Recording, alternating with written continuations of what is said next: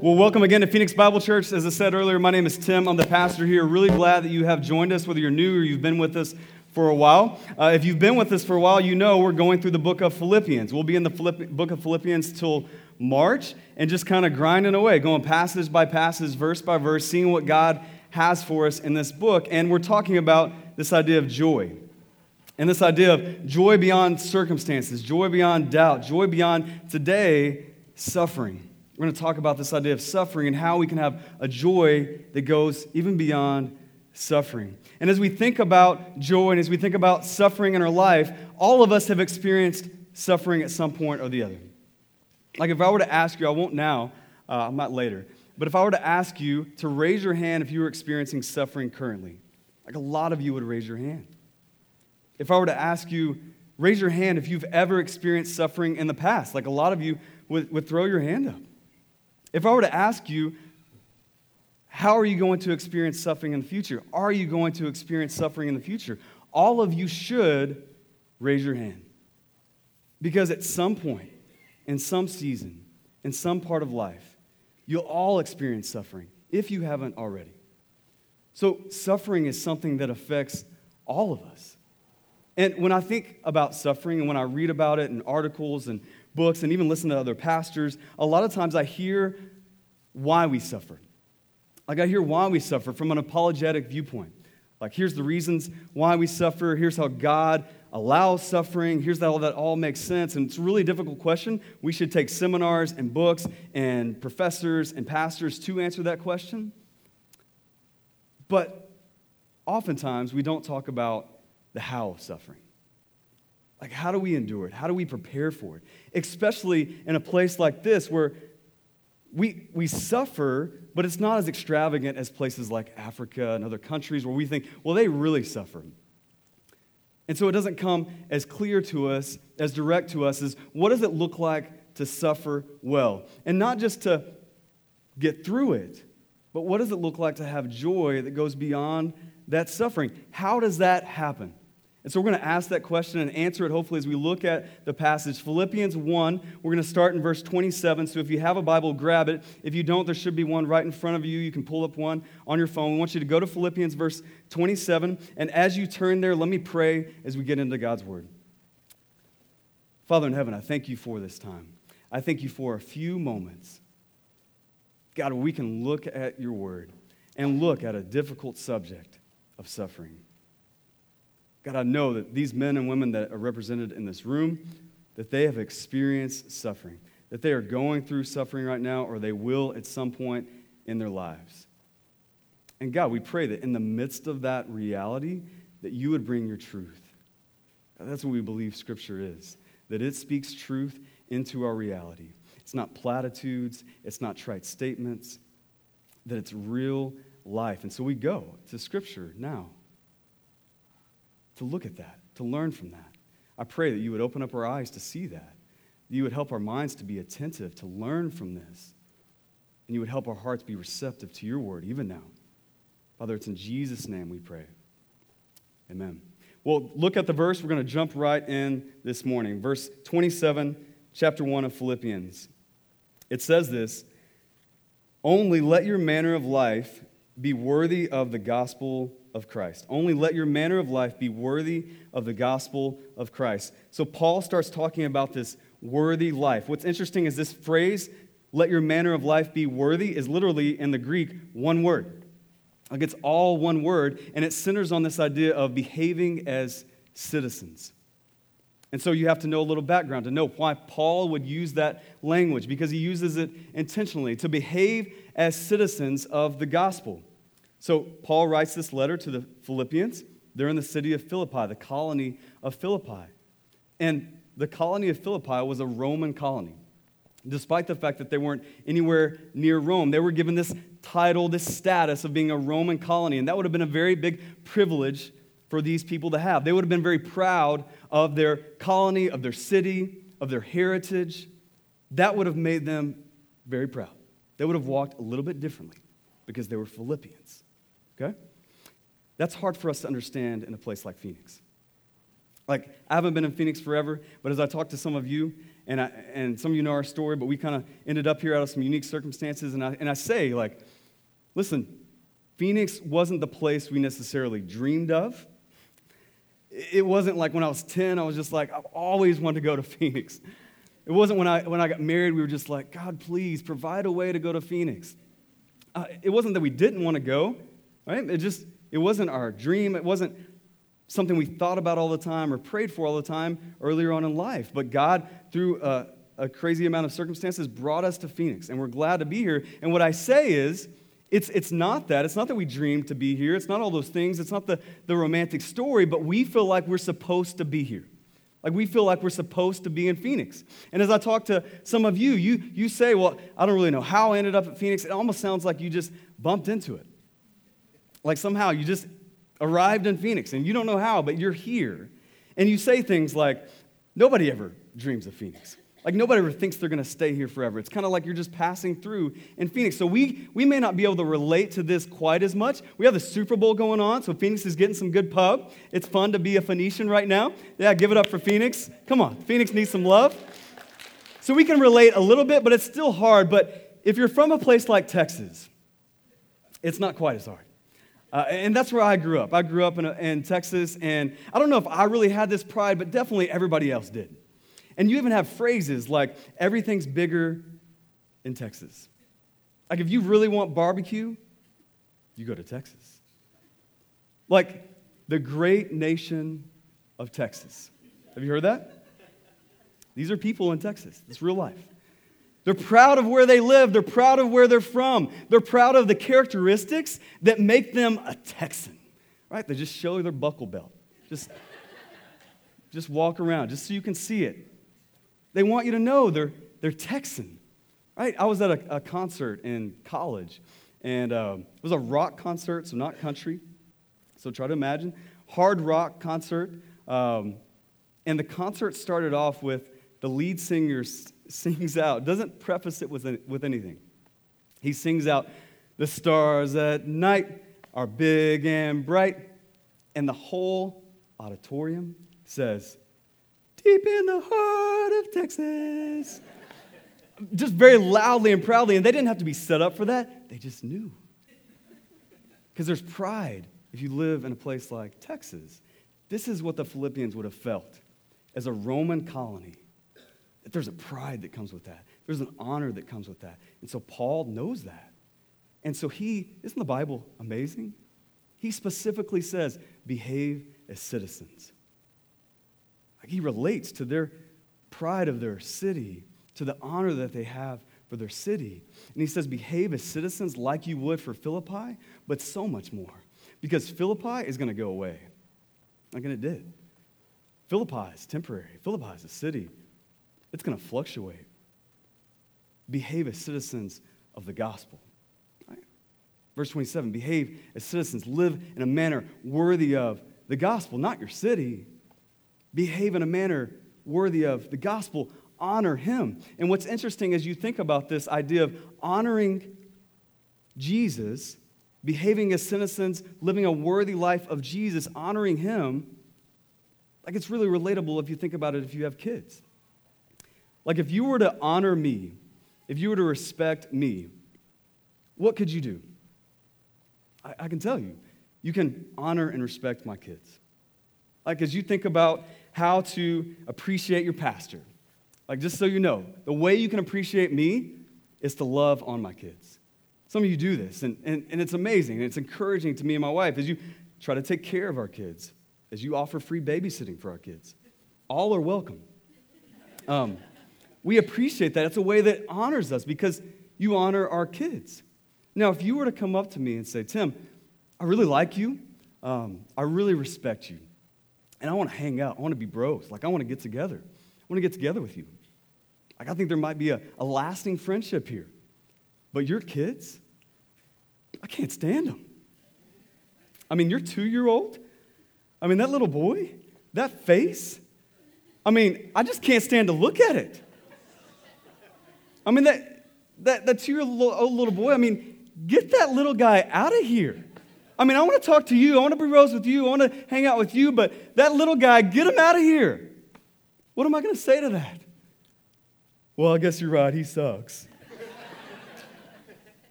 no, because there's no separation between me and my kids. If you want to honor me, you honor my kids. If you want to hang out with me, you hang out with my kids. If you want to do life with me, you do life with my kids. There's no separation, even when they're difficult. So, how weird is it? How off is it that we come in a place like this and we raise our hands and we celebrate and honor Jesus, but then we're mean to his kids? Or we don't associate with his kids. We live in isolation. We, we celebrate Jesus. We raise our hand. We sing loud. We read our Bible. We honor Jesus. But we're mean to his kids. We don't associate with his kids. How off is that? How weird is that? You see, as Paul begins to talk about living in a manner worthy of Christ, it's all played out in community. And this is what's great about going through a book of the Bible. This is why we do that, just so you know, is because I didn't contrive this. I didn't pick a book that would just happen to talk about community and relationships. But yet, every week, that's what we hit on. And guess what? The next week, that's what we're going to hit on. Philippians 2 talks all about that.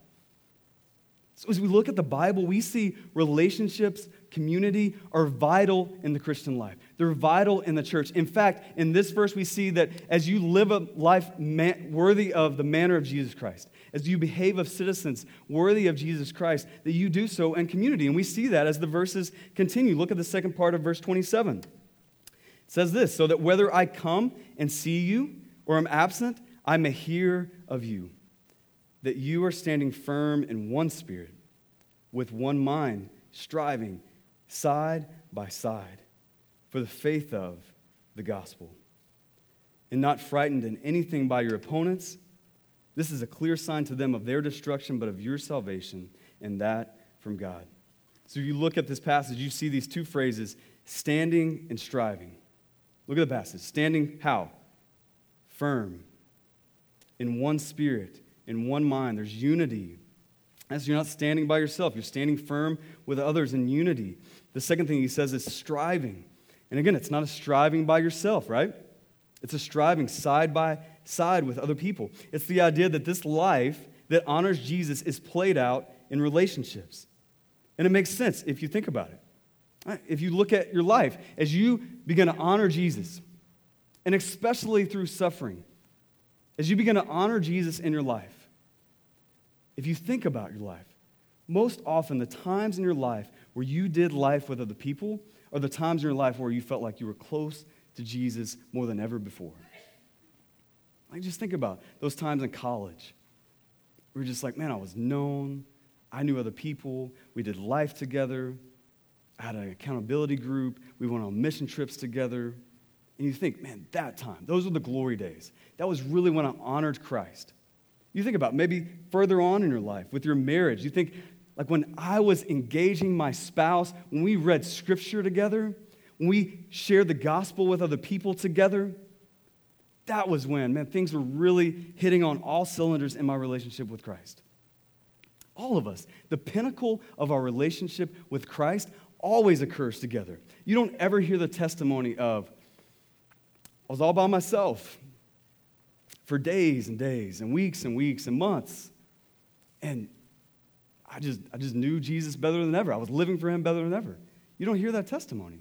It's always in the context of a church, of a relationship, of a marriage, of a friendship, because that's where God enables and empowers us to grow closer to Him, to know Him, to love Him, to connect with Him, to honor Him. It's in the context of community. And we see that first with this idea of standing firm. It's this idea literally of your feet being planted to offer resistance. That you only have the opportunity to stand if you stand together. Do you see that? Do you see that? Like some of you have been a Christian for a long time. But if you're honest, you're not standing firm, you're falling over. Because you're alone. And your lust, your depression, your insecurity, your jealousy is ripping you apart. And you're in a cycle of that. And you think, by yourself, you think, I can do this. I just need more time. I just need to read a little bit more scripture. I just need to learn a few more spiritual disciplines. And eventually, I'll kill that lust. Eventually, that depression will go away. Eventually, that jealousy will decrease. You've been a Christian for a long time, but if you're honest, those sins in your life are ripping you apart because you're all by yourself. And some of you may push back against this and say, well, Tim, David fought Goliath alone, right? Slingshot, rock, got him. He was by himself. But if you read the rest of the story, you would know that in life and in battle, David needed other people. Like, you can survive alone for a day, for a week, maybe a month. But when discouragement hits, when suffering hits, when sin hits in your life and a cycle of sin hits in your life, and it gets foggy and it gets distorted, you can't make it by yourself. Like some of you have tried. Like some of you have come home after a hard day or a hard season, and maybe you're in the midst of some of those sins we talked about, and you just get some Oreos and a glass of milk and you just put on a movie. And it makes you feel better for a little while. But then you wake up in the morning, the milk's all spilled out over the floor, you feel awful because you ate double stuffed Oreos. It didn't fix the problem. And you're still alone, and you're still in that cycle of sin. You can fight a sin, you can do things by yourself for a little while. But when suffering hits, real life suffering, when things get distorted, when things get foggy, like we see out there today, when things get foggy, what? It's harder to see. Paul Tripp talks about that the, the person who's most influential in your life is you. Because the person that speaks the most into your life is you. That's scary. That's scary if we know ourselves. Jeremiah 17 9 says that the heart is deceitful and desperately sick. That's your heart. That's my heart. The heart is deceitful and desperately sick. That's scary if you think about it. Because if we're speaking to ourselves the most, especially in those times of suffering, especially in those times of sin, and our heart is deceitful, then our responses are deceitful. Our next steps are deceitful. Those times where you say, Well, I can do this on my own, just ignore it. Those times where you even say, I just need to read a little bit more and know a little bit more. That's deceitfulness in your heart. We need other people. We need us. We need community. We need together. We need a standing firm in one spirit, in one mind. That's why we have community groups. That's why we have the relationships that we want you to get in in community groups that meet throughout the week. That's why we don't just come on Sundays and just leave. Listen, as you think about Phoenix Bible Church, especially if you're new and you wonder, like, what's the end game? Like, what are you guys shooting for? We want you to be in a group. We call them community groups.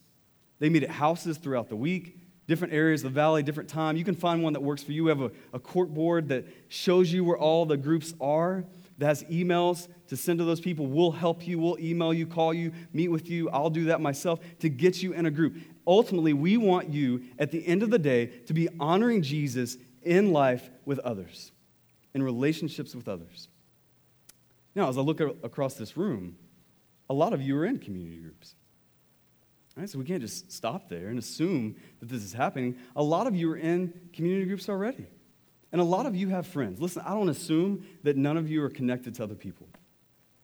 We just talked before the service. A lot of you are hanging out, laughing together, doing life with one another. That happens in our church. A lot of you are friends. I know that. But I don't know that a lot of us have these type of friends that stand firm in one mind, in one spirit. Like, even if you're in a group, you have to initiate those kind of relationships. You have to begin to take steps to stand firm. It doesn't just happen automatically. And a lot of us think, who can do that for me? Like maybe even right now, you're thinking of those people in your community group, like, I would love if they stood firm with me. I love if they asked me about my life and even my sin. And you're waiting for that to happen. you need to know that it's not going to just happen, that it takes initiation from you. It takes initiation on your part, even if you're in that group, to step up and just share something about your life, to go beyond the grandmas and the test and the busyness at work.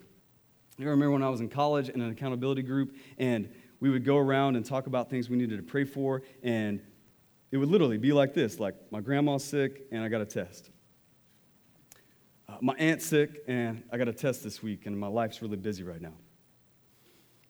And it, so much so that eventually you're just like, all right, listen, everybody's grandma's sick, everybody's got a test, and everybody's busy at work, let's just pray.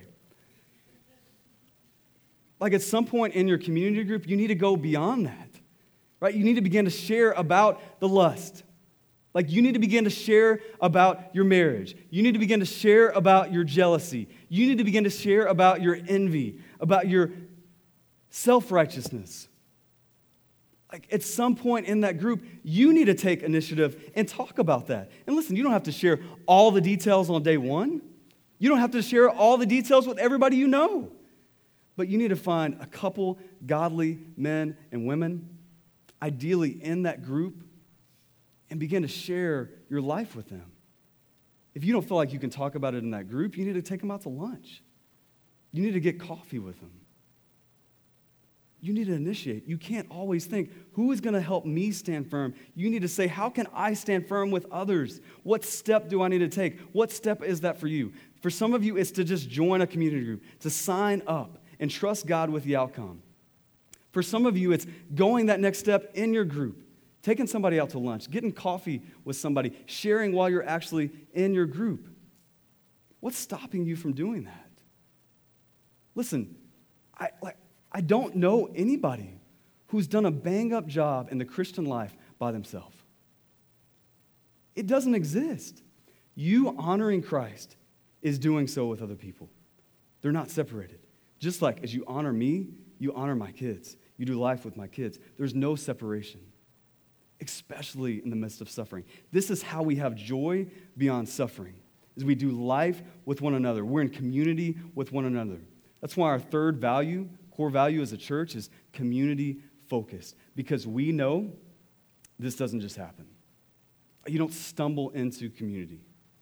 It takes work, it takes time, it takes courage. And that's what Paul talks about as we keep going. Verse uh, 29, he says that you're not frightened by your opponents. That as you suffer, as you do life with one another, as you stand firm with one another, that you're not frightened. There's a courage, there's a confidence, not only for your opponents, but for all the things in your life.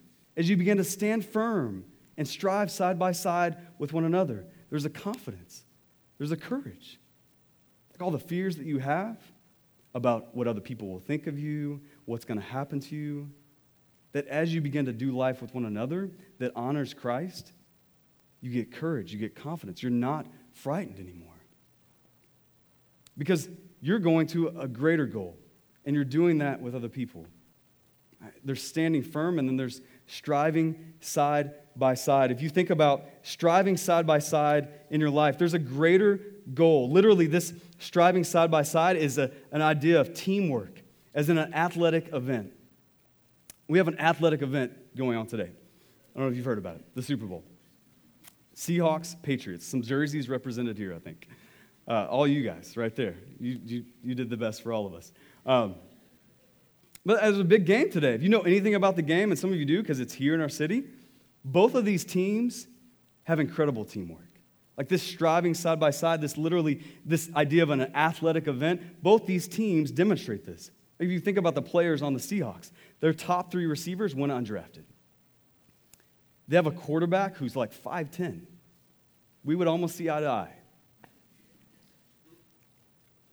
Like, it's not the superstars that you would think.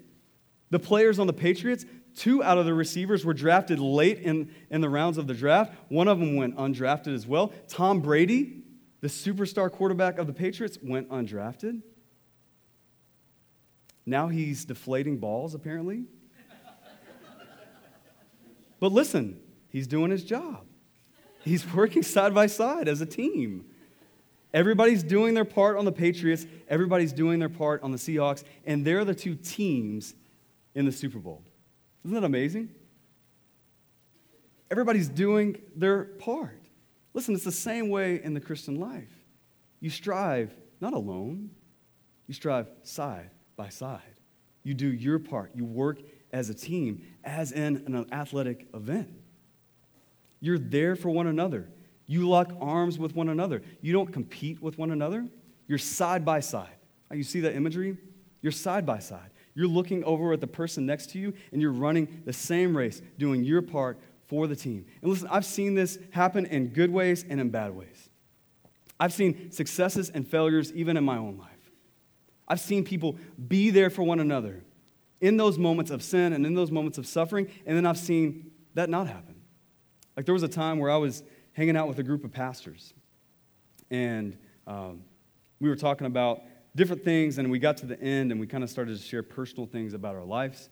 And one of the guys said, Hey, listen, you guys can pray for me because I'm going to a hotel this weekend by myself uh, for a business trip. And, you know, I've had some struggles with lust previously in my life, and I, need you guys to hold me accountable. And I just want to let you know that. And there was an awkward silence for at least like the next 30 seconds. This is a room of pastors. And eventually, somebody broke the silence with like a joke or something like that. And, uh, and I, I, was in the room, so it's on, it's on me as well. And uh, somebody broke the, the silence with a joke. And then at one point, somebody just said, Yeah, you better not do that. We're going to get you if you do. Like, you better not. And then we moved on to the next task. The guy went to the hotel, uh, everything was fine. He came back, and I just felt convicted. So I went up to him at church the next Sunday and I just said, dude, you need to know that we failed you. Like that night in that group, we failed you because I didn't play my part. It's not about anybody else. I can't put the blame on the other pastors. I didn't play my part. I didn't strive side by side with you. When you needed me, I bailed. I didn't play my part. He forgave me, and honestly, that was helpful for us as pastors. We began to share things in life with one another. So we needed that point of realizing listen, we have to do this ourselves if we're going to call others to this. We have to do it ourselves. We need to have that conversation. It doesn't need to be awkward. We need to talk about those things. We need to play our part where we say, like, how can I help? You want me to text you? You want me to call you? Like, can we help with the TV in your room? Like, put some modifications on that? How can we help you? And then, you know what? When you do get back, we're going to ask you about that. Because we love you. We're striving side by side together for the sake of the gospel. We're in this together. We're going to play our part together. And then I've also seen good examples where this happened and it was life transforming. When I was a pastor in Austin, there was a guy that I met at church one Sunday who his whole life had fallen apart. Like his marriage was falling apart, his kids were estranged, estranged and didn't want to have anything to do with him. His job, he was barely hanging in.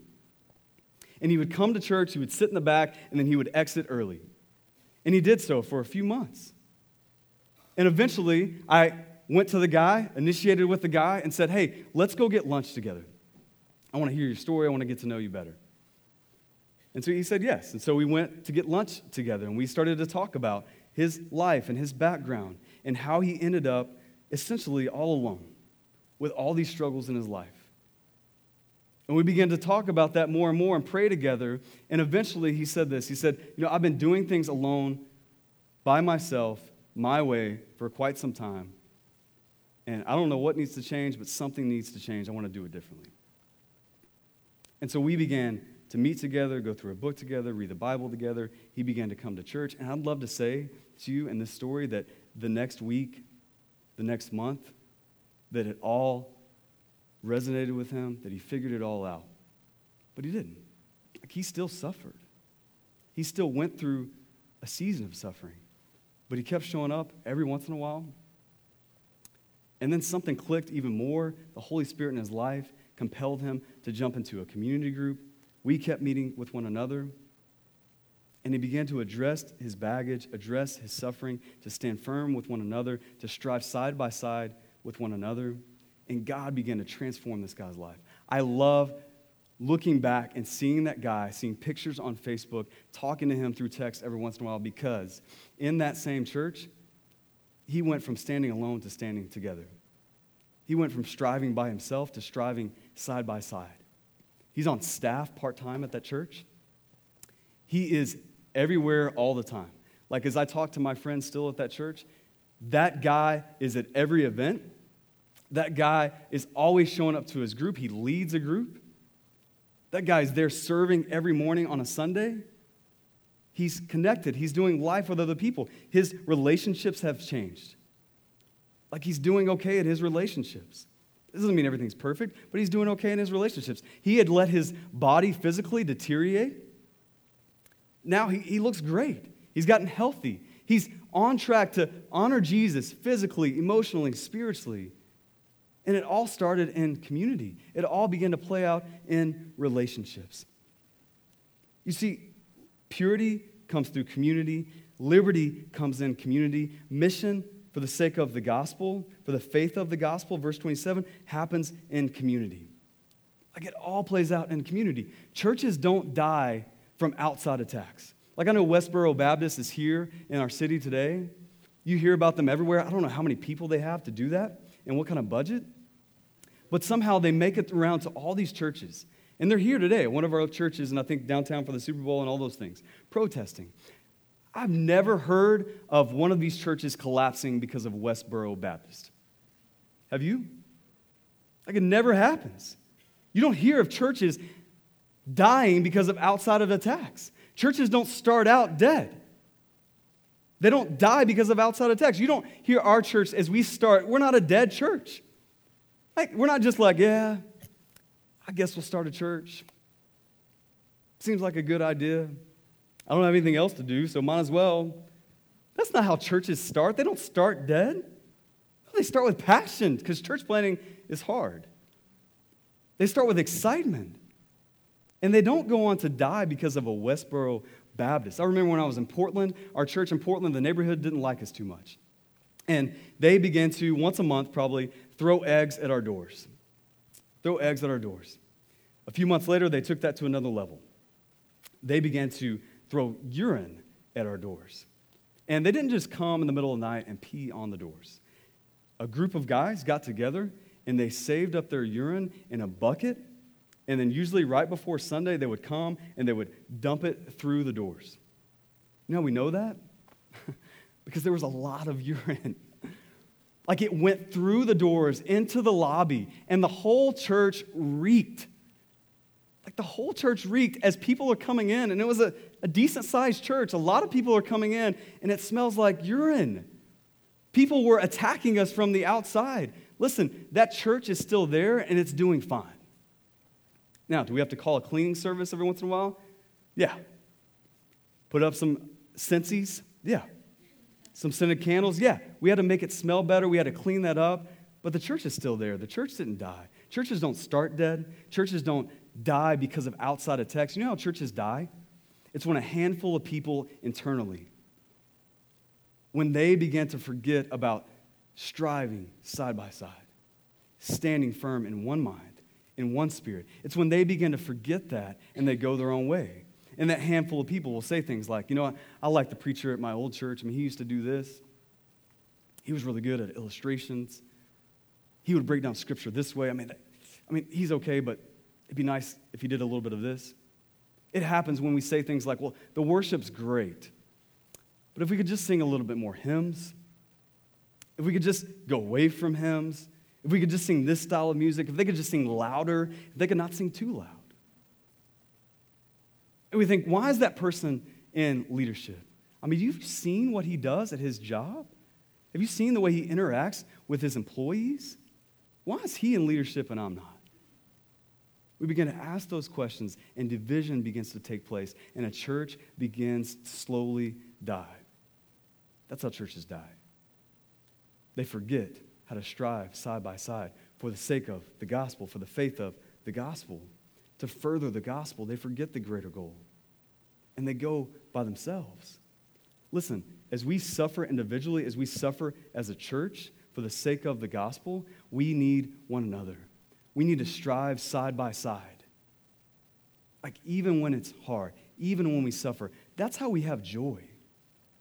That's how we have joy beyond suffering, is that we stick together, that we see the primary goal for the faith and the sake of the gospel, that we see that and we strive together. And listen, that's happened as we've started a church. It can't happen any other way. So, what's happened here? As we started this church, we had a really quick timeline to do that, and people began to raise their hand and say, Listen, what do you need help with? I can drive a truck. We'll probably need that. What do you need help with? I'm an accountant. I can help you guys stay legal. We'll definitely need that. What do you need help with? I'm an encourager. I can greet people. We'll absolutely need that. And people begin to come together. This band that you see every day, every Sunday, they don't get paid. Like, this isn't their job. They just raised their hand and said, Listen, I can play guitar. I can play the keyboard. I can sing. Let's get a rotation of you that can do that. And they give their time to it. You guys have been a part of striving side by side together as a church. You know what's beautiful about that? Is that as you begin to experience suffering in your personal life, as our church goes through suffering in the future, we will be able to endure that together because we'll have a foundation together. We'll have a community together. When you go through sin in your life, you're not on your own. We can do that together. We can talk about it together. We can be vulnerable together. We can talk about principles to put in your life, rhythms in your life, routines in your life, to change about your life. So that by the power of the Holy Spirit, by the grace of Christ, you can begin to overcome that sin. You can begin to overcome that struggle. That's the kind of foundation we want to lay as a church, that we can have a joy beyond suffering. It's not a, a happy, giggle, smiley joy. Sometimes it is, but sometimes it's not. But it is a joy that sustains us, it is a peace that calms us like nothing else can because we have one another. Do you have that in your life? Do you have that in your life? In the Old Testament, you see a beautiful picture of this. Exodus chapter 17, you see Moses in a battle. The Israelites are in a battle. And for whatever reason, God planned it this way, prepped Moses this way, that if he would stand up on a rock and hold up his staff, hold it up high in the air, that they would begin to win the battle. And they did. Like, as long as Moses was standing up, holding his staff really high, they were winning the battle. But this battle went on for a long time, like it went on all day. And Moses' arms began to get tired. And so a few guys came around him. And they put a stone under him so he could sit down, so he could get some relief. They stood firm together. They put a stone under him to help him out. And so he could hold up the staff. But then the day continues and he gets tired, and even the stone doesn't help. And so a few guys get around him and they help lift his arms up. They help him. They literally grab his arms and help him lift him uh, his arms up, hold up that staff, and they win the battle. And what a beautiful picture of what it means to stand firm together, to strive side by side together for the sake of the gospel. That literally, when you can't stand because the suffering is too great, people stand with you. That literally, when you can't stand, people say, hey, why don't you sit right here? We're going to do this together. When your arms get so tired that people lift them up for you. That when you can't do things by yourself, people do them with you and for you by the power of the Holy Spirit, by the grace of Jesus Christ. That's my prayer for you individually, that you would have that so that you can endure suffering and not just endure it, but do it with joy. Are you in that kind of relationship? And I would encourage you, if you're not, to step into that today, to come up here when we do post service prayer and start that relationship, to sign up for a community group, to this week in your community group, just say, man, I'm tired of living by myself. I don't know what that looks like, but I want to share my life with you. Maybe it needs to happen at a lunch. Maybe you need to take some steps by just getting coffee with somebody. I don't know. But what is that for you today? All of us, listen, all of us, no matter where you are, no matter what you're thinking now, you need to take a step in that direction because we We don't have all this figured out. What step is that for you? Listen, I'm going to ask you to do something that, if you're new, may feel a little bit awkward. Um, even if you're not new, it may. But I, I, want, I want you to do this. I want us to take a step collectively in this direction. So I want, if you're, if you're suffering in any way, emotional, spiritual, physically, I want you to just raise your hand. That you would have the courage just to raise your hand. It doesn't have to be a huge, huge ordeal, but if you're suffering in any way, emotionally, physically, and spiritually, I would just ask that you raise your hand. You can do that now. You can raise your hand. And if, if there are people around you, and there are, that are raising their hands, I would just ask again, you may have never done this before, and that's okay, just to put your arm out towards that person. If you can reach them, put it on their shoulder. If you can't reach them, just put it in the air and it, symbolically. You can take a few minutes to do that, it's fine. Symbolically, that you would put your arms towards these people that are around you. They're just saying, listen, I'm suffering right now. And I want us to pray collectively for each other, for these people. And I want us to do that now. You can, you can pray with me, you can pray along with me, uh, whatever you need to do. And let's pray for these people. Let's make steps now, even by praying for these people together. Father in heaven, I do pray for the people that specifically are raising their hands and saying, listen, um, maybe it's small, maybe it's huge, maybe it feels devastating in their life. Or maybe it's just a blip on the radar that they can't shake. God, whatever the case may be, I pray that even now that you would bring healing. That by the power of your Holy Spirit, God, that you would bring healing in the midst of that suffering. For those hands that are raised, the courage that even takes just to, to raise their hand and say, listen, things aren't going fantastic for me in my life right now. I need help. I need other people in my life. God, I pray that this step of even just raising their hands, of people raising their hands toward them, of putting their hands on them, would be a step towards standing firm together, striving side by side together for the faith, for the sake of the gospel. Because it's worth it. Because the only way we can live lives that are worthy of the gospel, the only way we can behave as citizens of the gospel, is to do it together to do it as us, to do it as community. Father, help this be a step toward that. Help this create conversations that happen afterwards of just like, hey, what's going on? Why did you raise your hand? What can I help with tangibly? How can I continue to pray for you? God, I pray that our church would be a church that tangibly loves one another, that is there for one another for the sake of the gospel, that more people might meet Jesus that are outside of us because of the way we love each other inside this place. Father, help us with that.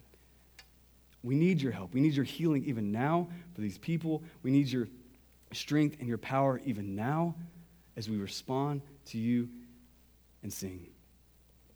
Father, help us. It's in Jesus' name we pray. Amen.